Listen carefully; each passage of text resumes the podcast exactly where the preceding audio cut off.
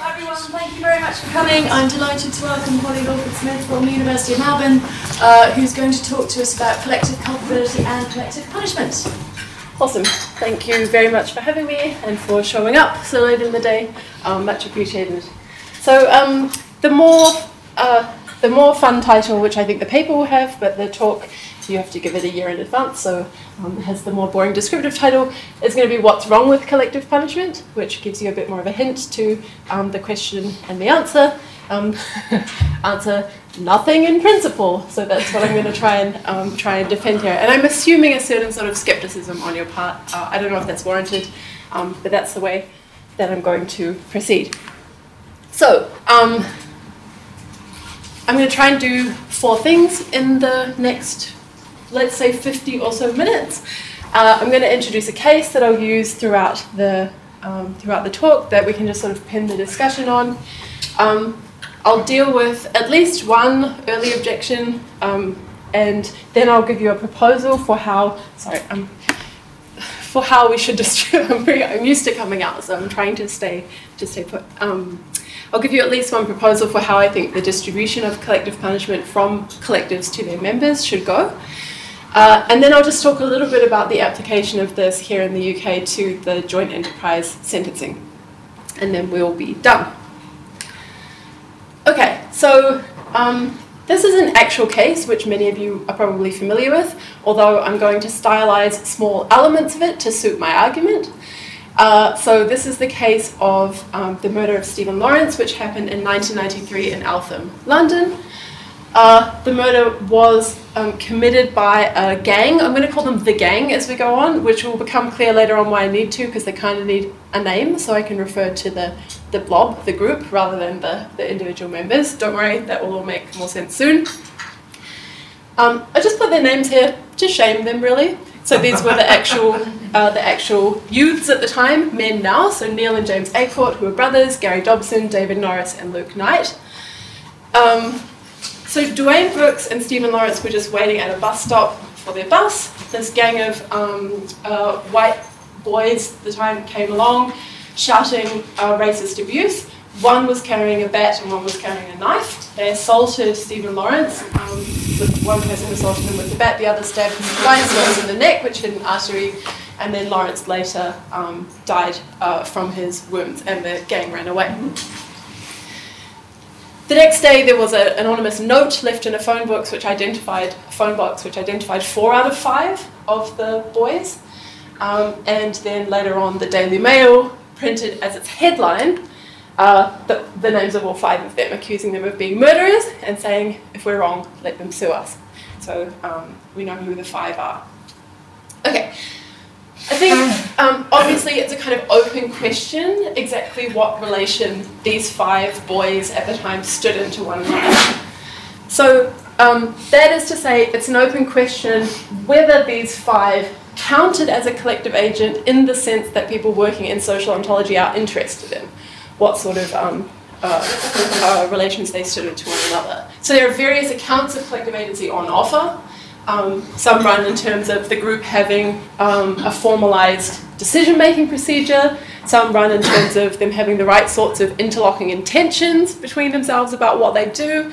Some require the ability to form beliefs, make judgments, form intentions, and act on them. Um, they might require persistence or even rationality over time. So it's going to depend who's your go to guy on collective agency, exactly what you, whether you think this group counts. Um, I'm going to assume for the discussion going forward um, simply that they, they did meet one of the plausible sets of conditions for collective agency, uh, and then talk on that basis about what that implies in terms of um, collective culpability, but in particular, collective punishment. Okay, so there are two ways of talking about um, culpability causation, uh, and then I think the punishment that attaches to culpability. And I think this will be the more familiar way. This is the way that's dominating just war theory at the moment, for example, and the way that I think dominates the legal system. Oh, sorry, I should also say this is the stylized element. Assume along with me that it that the bat assault and the knife assault were jointly sufficient for the death of Stephen Lawrence. It just makes the case more difficult and interesting. It might turn out that the real case was that the stabbing was um, alone sufficient for the death, and then it's less interesting. So I'm just assuming um, that the actions of the group were jointly sufficient to bring about the death. Okay, so on the individualist analysis, um, we just figure out what the causal contributions of each boy were. So, and I've, I've picked these guys out arbitrarily. I can't find anywhere in the media that we know. But these two, um, Gary Dobson and Daniel, Daniel, David, De- Norris, um, that these are the two that ended up going to jail. There was a very protracted, say, almost 20 year um, proceedings in which lots of mistakes were made. But these two ended up going to jail under joint, uh, joint enterprise um, sentencing. So I'm assuming that they did the worst stuff, even though that might be false. So just imagine this guy um, had the knife, this guy, Norris, had the bat, and then these three were yelling racist abuse and they acted as accomplices. So on the individualist analysis we, analysis, we just look at the causal contribution of each boy and then we determine culpability, um, uh, whether they were excused, um, punishment, and so on after that.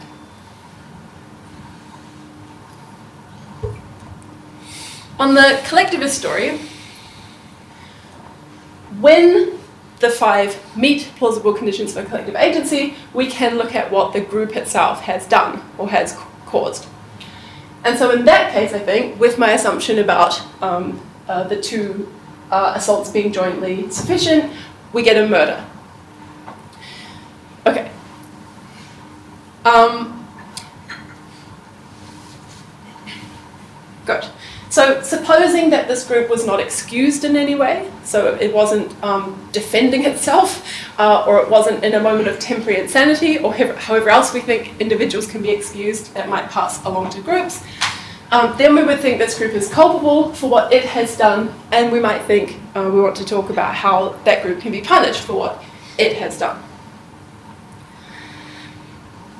But for some reason, uh, people tend to really balk at this conclusion. So um, it seems to me, maybe just anecdotally from what I read in the news and from people that I talk to, that people are really not on board with the idea of collective punishment. Um, so there's a sort of initial resistance to the idea, uh, which may be because of certain bad cases, which I'll talk about soon. Um, there have been grassroots organisations that have sprung up to protest collective punishment. So the biggest or most prominent group in the UK has the acronym JENGBA, um, which is Joint Enterprise Not Guilty by Association. And then they're protesting exactly these kinds of cases, even though joint enterprise sentencing was, was what allowed us to um, convict at least two of these five um, members. So I think there's a payoff from arguing um, in the collectivist spirit rather than just the individualist spirit. The first thing to notice is just that you get a different kind of story. Um, so, in the individualist story, with my assumptions, it might be the case that these actions add up to the same thing. So, it might be that once you add just completely arbitrary numbers, but just imagine like how bad it is to do a knife assault is like 70% badness of a murder. But then also with the bat, that's another 20%, and then you get 10% out of the racist abuse added together. It's silly to try to put it in numbers, but just imagine you get roughly the same amount of culpability, responsibility, punishability um, as you would get here. But they're still different stories. Here you have culpability for a murder, and here you just have these added up bits. It was really bad to do a knife assault, and really bad to do a bat assault, and really bad to do um, racist hate speech. So we get a different story, and I think it's worth having that story on the table and then talking about whether we want it, what might be wrong with going that way, and so on. But I think the thing that excites people working in social ontology about the collectivist story is that it can give us a better story in at least some cases. The better story is in cases where there are gaps. So there are two kinds of cases like this. One is um, when the individual causal contributions made by members of the group are morally permissible. So it can turn out that there are things that individuals do that are individually moral, morally permissible, but they come together in a way that adds up to harm at the collective level, or injustice, or wrong, or whatever you're interested in. So if you have a collectivist story and you have the right sorts of relations between your members, you can get culpability in those cases where you otherwise couldn't. And that's also going to be true in cases where it's not that the individual actions were permissible. It's not something like maybe emitting carbon might be, um, but where they're not, where what they add up to taken together, even though they're wrong, isn't the extent of the culpability you would get out of the collective. So imagine this stuff just didn't add up. You get a knife assault and a bat assault, but they're pretty low culpability, and then there's a gap between what you get there and what you would have gotten if you had the collective on the hook. So the weaker rationale is that you get a different story and we should be interested in that story. The stronger rationale is that you might actually be able to solve some of the culpability gaps. You cannot always solve them, so I, I've argued a bit in previous work against people that try to take this move too far. So then they think you can use this now on all of global poverty and all of climate change because like humanity is a group. Okay, that's not the kind of group we have in mind. Just to reiterate, these are collective agents in the sense that social ontologists are interested in, so take some plausible account of collective agency um, that's going to pick out usually small scale, highly intentional, usually voluntary groups. But there's a question about the extent to which those conditions scale. So whether we can get some big um, groups on the hook. And some people think we can. Some people think you can get corporations. Um, some people even think you can get states. It doesn't usually go far beyond that though.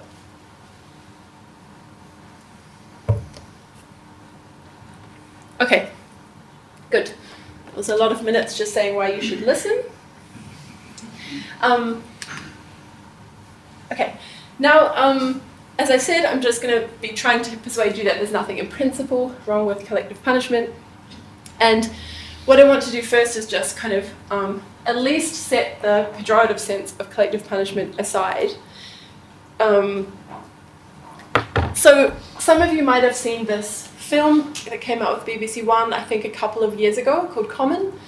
So this film is like a piece of whatever is not propaganda but is highly political, right? So it's like really trying to get you to not like joint enterprise sentencing. So it tells the story um, of Johnjo, this character here, um, who gets caught up, uh, wrongfully actually caught up, in a joint enterprise sentencing uh, case. So there in fact is something like the gang that we've been interested in. Johnjo is the brother of one of the members of the gang. So the gang has beef with someone and they're going to this pizza parlor to sort it out. They ring the brother, he's not available, so they ring Johnjo, whose number they have for whatever reason. So he ends up going along. He thinks he's just driving them to the pizza parlor. He's so naive that he tells them what kind of pizza he wants. Then they go in and they're beating up this guy that they have a problem with. And in the process, one of the members of the group knife, knifes knives. um, someone else in the shop, he doesn't like how they're looking at him. So it's a kind of completely arbitrary crime that happens in the commission of the original crime to which they had agreed. And then the, the movie is just telling the story of how Johnjo ends up being on the hook with the rest of the members of the gang for this murder that happened in the commission um, uh, of the initial assault. And then, of course, you're feeling oh, that's terrible, like poor Johnjo, he's going to end up being punished for something that someone else did, this member of the gang who was entirely unpredictable and just happened to be carrying a knife. Um, how could Johnjo have known? And so on. So I think there is this kind of miscarriage of justice um, worry with collective punishment, of course.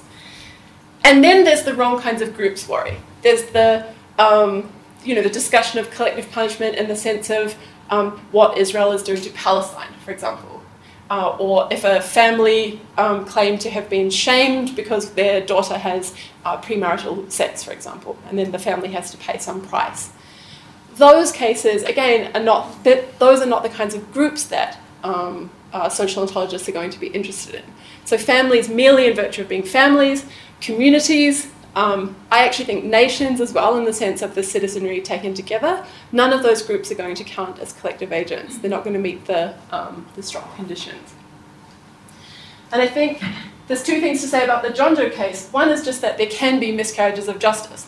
Okay, that's not a reason to think that the, the law necessarily gets things wrong or that in principle we shouldn't be interested in collective punishment. And I think maybe it's useful to make these distinctions. So the thing that I agree is wrong would be to punish one individual for what another individual has done, like punishing the brother for what the sister did. Um, but that's just not the same thing as these two. So punishing three people together for what they together did, or in the case that the three are legal persons, just give them a name. Um, I just call them Letters Inc.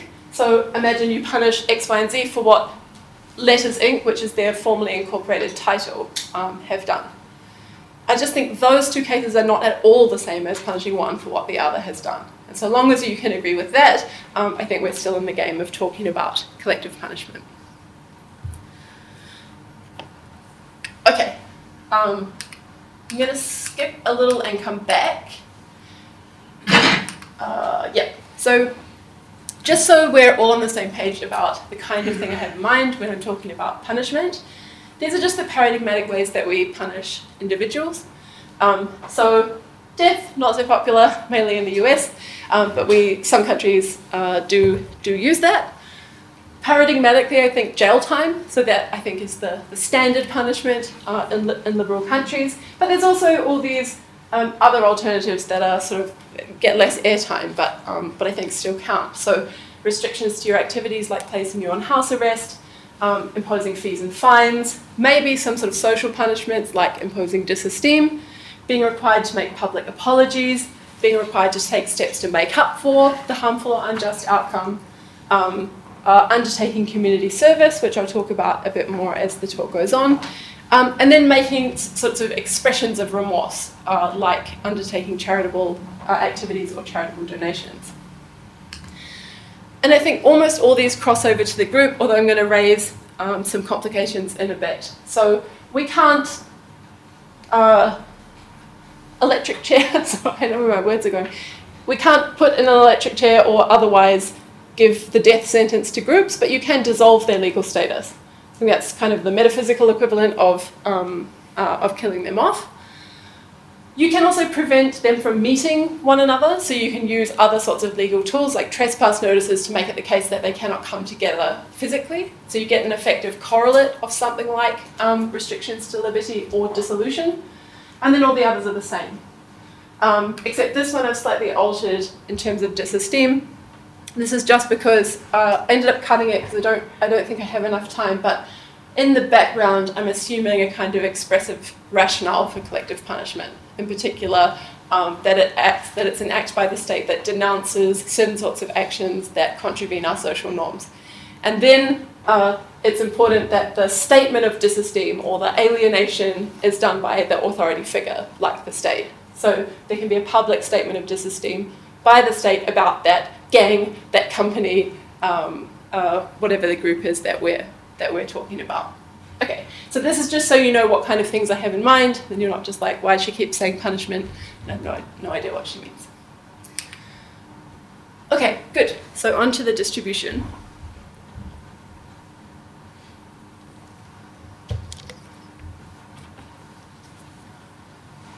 So I think there are two main kinds of collective. Um, and these are egalitarian groups and hierarchical groups. So um, this is just a, a bad, I think, representation of an, of an egalitarian group because it actually does have people with special titles. Just ignore this and pretend um, these are all people that relate to one another on an equal footing. This is going to be groups like um, the kinds of groups that are founded on shared interests, so people who want to get together uh, to play sport or to read philosophy papers or literature, um, who want to get together to protest against some perceived injustice that they're really incensed by, and so on. So they have some sort of shared, um, shared interests in common. The second kind of group is hierarchical groups. And these are a lot more complicated. So for two reasons. I mean, one is just that the relations are different. These people will tend to, you know, have a roughly equal say in decision making, for example. They might even decide what to do by consensus. These kinds of groups are top down, so there's going to be a sort of command um, authority structure, worse in groups like the army, less so in cases like government departments, but still to a, um, to a large degree. And what also complicates these kinds of groups is that there can be nested agency within the collective agent, which again makes it more complicated to think about how to deal with um, culpability and punishment. so it's not just so. On my model, there's like the whole state, and it's made up of different departments. Then there's each division of the department. That might be a collective agent in its own right, again, depending which theory we're using. And then there might be each of these small um, subdivisions, which again, if it meets the conditions, could be a collective agent in its own right. So you have a really complicated structure of nested agency um, and hierarchy. And I think because my question is only what's wrong with collective punishment, as in is it in principle permissible, and then if so, like when and um, how far does that go, I can set this harder case aside and just focus on the best case. I think this is the best, easiest case, and there are lots of these kinds of groups. There are interesting complications that I'm going to talk about um, a bit soon.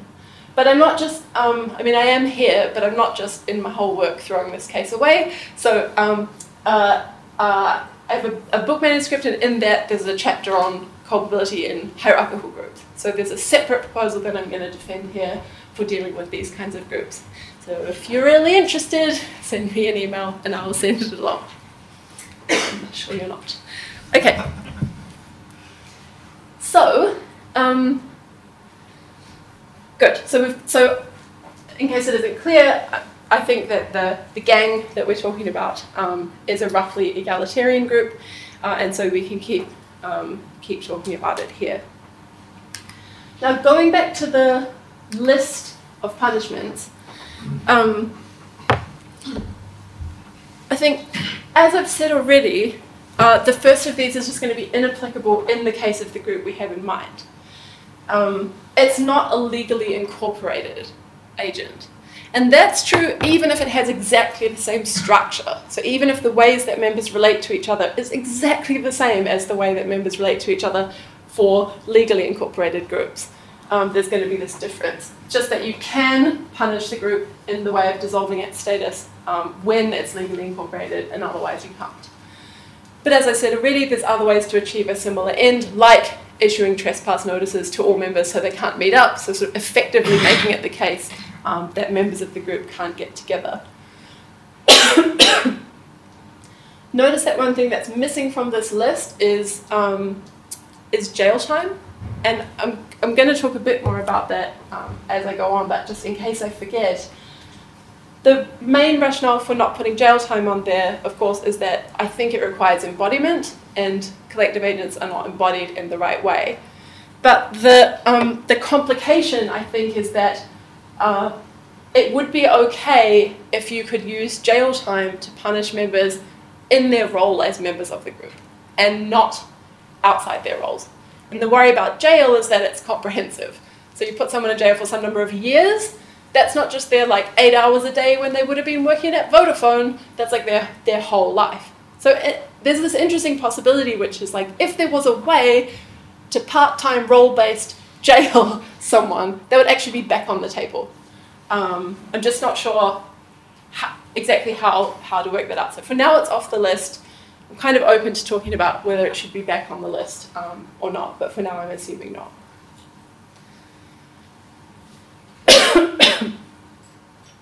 Okay, good.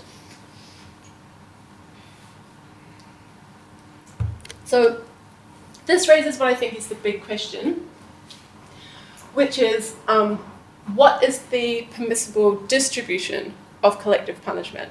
So you have a group like the gang. The gang is culpable for a murder. We want to punish the group um, for the murder. And then the question is whether we can, and if so, in what way, pass on a distribution of that punishment to the members of the group. Um, good. Uh, actually, let me get this. Just ignore the words, but but um, ignore the words because I'm not going to get time to talk about that. But just um, we have the, the diagram up. So I'm assuming these are the five um, members of the gang. They stand in certain relations to one another. Um, in a in an incorporated group, it's just going to look more like this. So there might be like the director role or the lieutenant role or whatever else, and those roles are going to stand in certain relations to one another, and they're going to be filled by particular individuals at a time, but not necessarily. Um, whereas I think in the gang case that we're talking about, um, it's an open question and I'm going to deal with it more, but I think it, it's potentially the case that um, the roles just are these people. So it couldn't have, it's not easily the case that it would have been the same group if someone else had have been, uh, had have been occupying one of these roles. But um, see if I can convince you on that. Okay, sorry. So the proposal is in an egalitarian group like this, um, the ideal distribution of collective punishment, so what it takes to punish the group, um, is going to be egalitarian itself. For the reason that an egalitarian distribution respects the fact that it's often, if not always, arbitrary who ends up doing what job. So imagine, um, I mean, again, in the case we actually had, imagine that they're all, their modus operandi is just to go out and do racist hate crime. And it just turns out you carry the bat this time. I don't know, because the other one went to pee just before you left, whatever. We do a burglary, and it's kind of up for grabs who's the lookout. That's the easy job. Um, you have to carry the gun, right? So the thought is that in the egalitarian group, it's sort of um, it's a matter of luck who ends up doing what job it's multiply realizable which of the members would have taken which job um, in order to realize the group's goals. And that makes it uniquely appropriate to have an egalitarian equal distribution um, of the group's punishment across members. So imagine if what we want to do is take 10,000 hours of community service as the appropriate punishment for the gang for its murder. Um, what that's going to mean is the way that we distribute that punishment to the group itself is to give 2,000 hours of community service per member.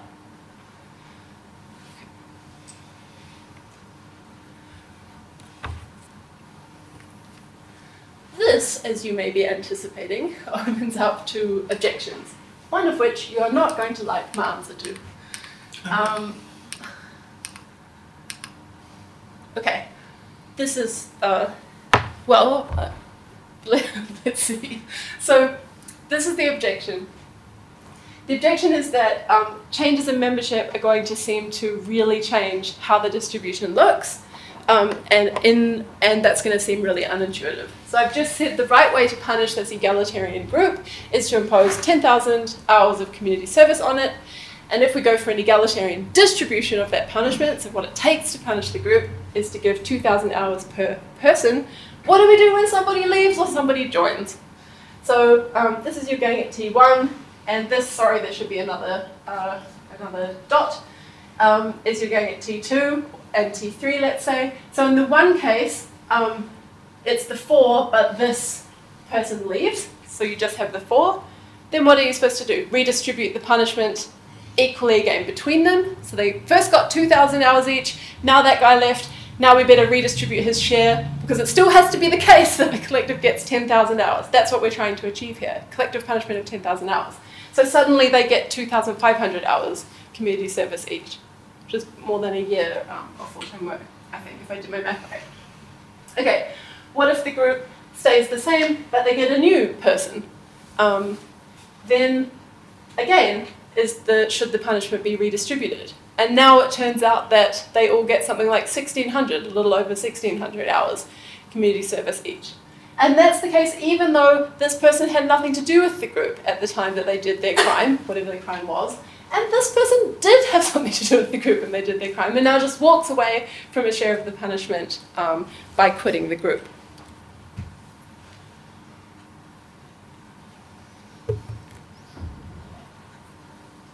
Okay, I think this objection actually helps to bring out an important difference between two different kinds of groups, um, which I've kind of hinted at already.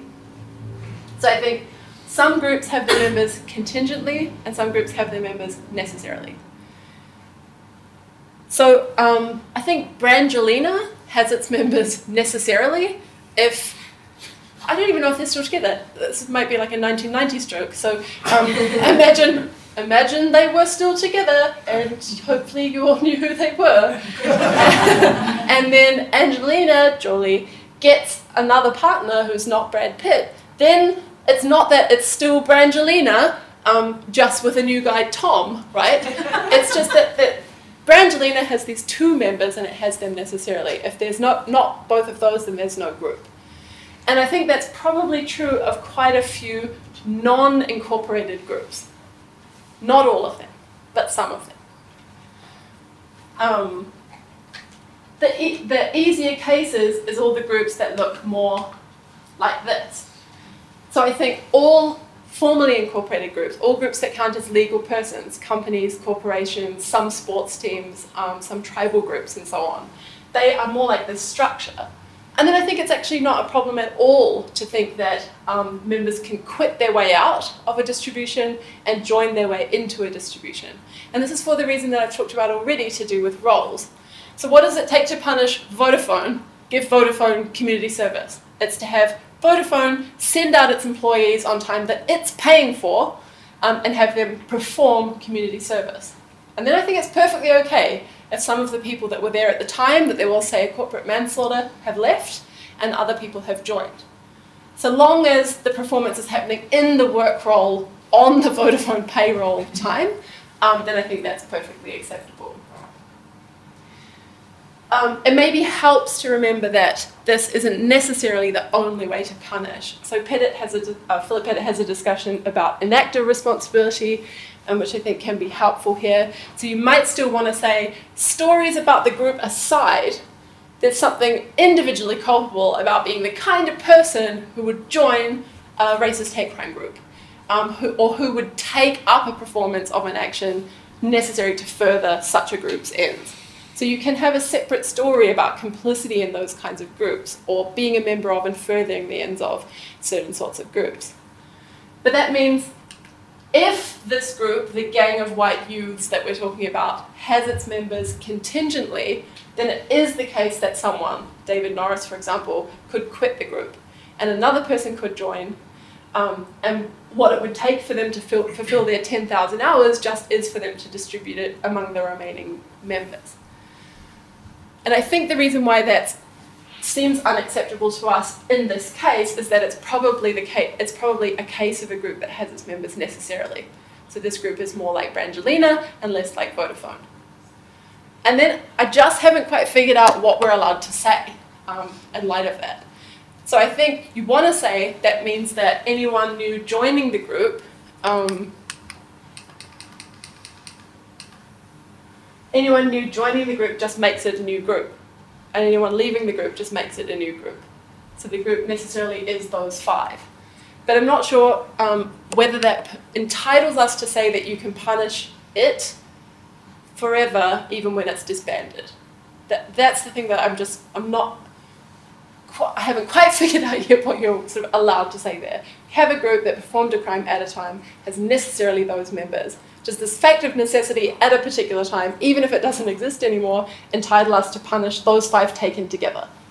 And it's still going to satisfy that structure so long as it's the five together, um, and that's what it takes to punish the group. But I'm, yeah, that's just to sort of flag that um, that's kind of what it would be nice to be able to say. I'm not yet uh, certain if I'm if I'm able to say that.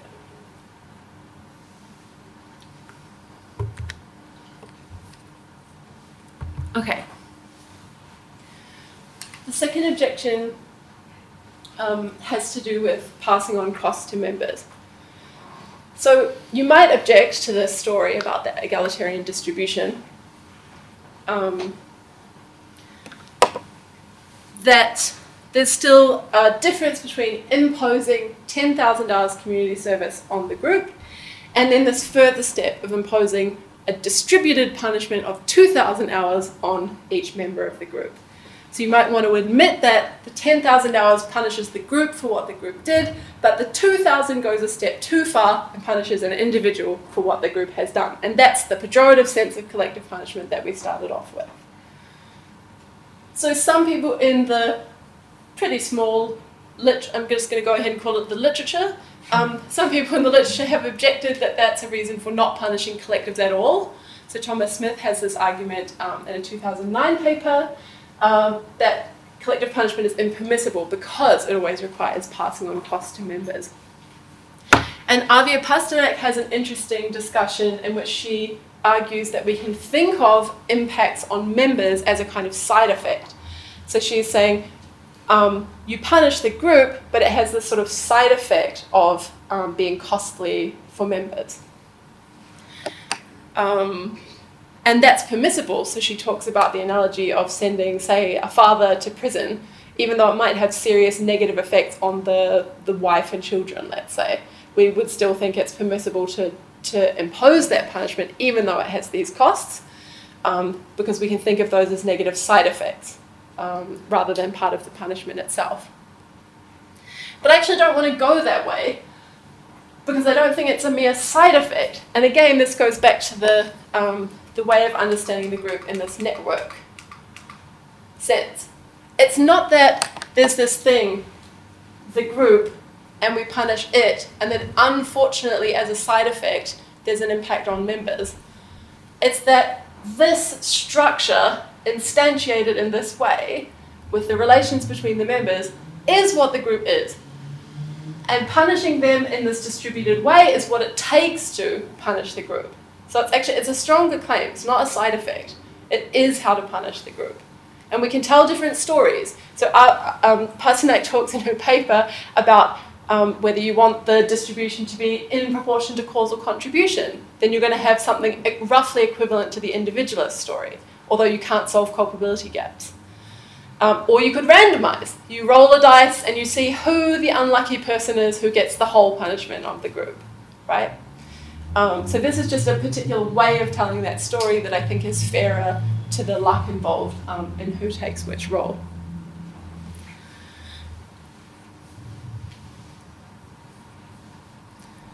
Okay, and maybe this is just a place to come back to the jail thought, I think. Um, so again, you might wonder that community service is kind of an, uh, an easy case. So if you take something like Vodafone, you work there 7.5 hours a day, Monday to Friday, and then what it takes to punish that corporate agent is to punish you so long as you choose to remain an employee by sending you out for community service just during those hours and while Vodafone is paying you.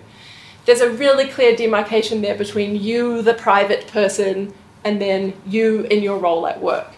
And I think what's really interesting is that that story is just much harder to tell in the case of groups with necessary, with who have their members necessarily. So in something like the this network, um,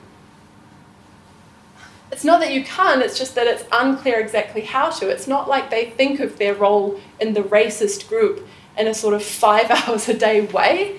And then it's just a bit hard to know exactly like how much of their whole selves we're allowed to punish. And I think there are going to be groups that have their members necessarily where group membership is so bound up with people's identities that you almost get to like a full-time status. And that's why I think maybe the jail stuff should be back on the table in at least some cases. Because if it's like, really, that's my, ho- I'm not just wearing my gang hat, it's like, that's my whole head or whatever. Um, so, yeah, that's just to say that maybe there's a case for the jail story in the sorts of groups that have their members necessarily and where their identity is kind of more or less all consuming. Um, and in the cases where we can clearly separate it out to five hours a day or whatever, the two hours swing dancing in the evenings, and that's an evil criminal group, then you make sure you punish them in, the, in a way that doesn't extend beyond that. Okay.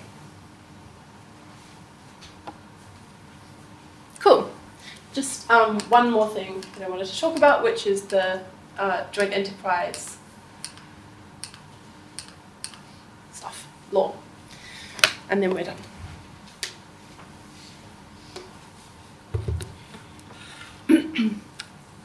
so there's three kinds of case that end up um, falling under the umbrella of joint enterprise law in the UK, and then to, um, to a slightly different extent in Australia and the US and wherever else I haven't yet managed to read about. And these are the three kinds of case. So the first one, I think, is the most um, straightforward, or um, yeah, see what you think, but I think the most straightforward. This is a case where um, several different people intend to commit the same crime and then they commit it together.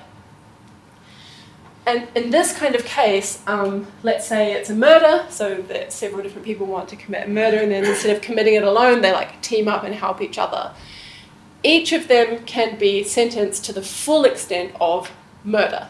And this is kind of interesting because it looks like you have a strange sort of an overgeneration of culpability if you're concerned with outcomes. Because you just had the one murder, right? But now you, are having five people, say, in the group, all go to jail for murder because they participated um, uh, together in this crime. That's the first kind of case. The second kind of case um, involves there being some sort of principal or leader in the group who commits a crime, and then others in the group facilitate or assist or encourage that, uh, that crime to go ahead. And again, in that kind of case, um, so long as certain conditions are met to do with what you intended, what you knew, what you foresaw, the encouragers can be also um, held to be culpable to the same degree as the principal wrongdoer. So a lot of this gets discussed um, in the in complicity law. And then the most controversial case, I think, which is the case that um, is featured in the film Common that I talked to you about at the start, is the case where several people agree to commit one crime. So leave Johnjo out of it now, but say the rest of the group um, they want to go beat this guy up in the pizza parlor because he's wronged them in some way or other. Um, and then the what is the word for like that unpredictable there's a better word but anyway the unpredictable guy that's just secretly slipped a knife into his jeans and you never know when he's going to just stab someone that guy stabs someone during the beating up and then you're supposed to think everyone in the group, so long as they merely knew that that was an unpredictable kind of person and that could happen, or even was carrying a weapon and that could happen, can all also end up being on the hook for that crime that happened during the commission of the first crime. And so, and again, this I think is the kind of case that gets the most attention. It is the most controversial in terms of um, uh, joint enterprise, in terms of holding people responsible for what others in their group have done. And the question that I'm interested in is whether we should think that this is a form of collective punishment. So, do we actually have one um, in the law in these countries or, or not? So I think that, like at first, it might appear that these provisions actually are collectivist. So they're, um, you know, you can think about what the, the, the gang did in the case we've been working with, or what the group did in common, if you've seen it and then think, you know, these people are being punished um, for the outcomes uh, of what the group has done. The group has done a murder, it's done a burglary, and so on, and all these people are going to jail for those very serious crimes. Um, but I think actually, if you look more carefully at how the sentencing goes, they're actually individualist. And they're individualist in a super weird way that just maxes out how bad it is to be involved in doing something as a group. And then just really radically punishes people for for being involved in group um, in group crime in group crime as individuals. So I don't think it actually is a punishment of the group. So each person is assessed individually for what she knew, intended, foresaw, um, how she insisted or, or encouraged the principal's crime in the middle case, um, or what she knew about the, the unpredictable rogue person in the third kind of case. Notice she can be punished with jail time so in the movie, lots of cases that have been in the press, um, people are held to be accountable for the full extent of the crime, and then they end up in jail for that crime. So you go to jail for murder, let's say. Um, and unless it's one of these groups I've been talking about and they have a super sophisticated theory of collective punishment behind what they're doing, I think they're not throwing these people in jail as a collective punishment that legitimately infringes on all of their personal time. Um, so I think actually the best way to read this is that it's a punishment of an individual expressing that it's just so bad to be an individual who participates in a group crime.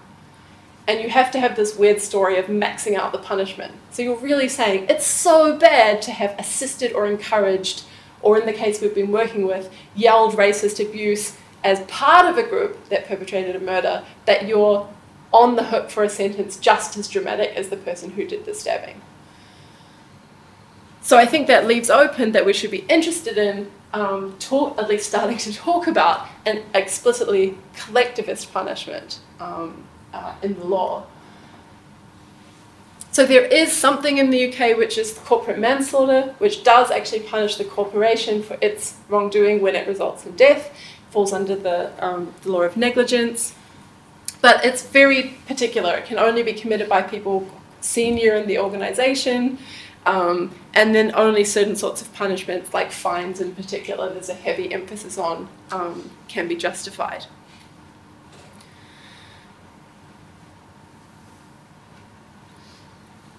Um, yeah, good. So apart from this, the thought is that um, if the law had a better way of resolving the culpability gap, then it wouldn't need to just max out on individual punishment in the way that I've just been describing.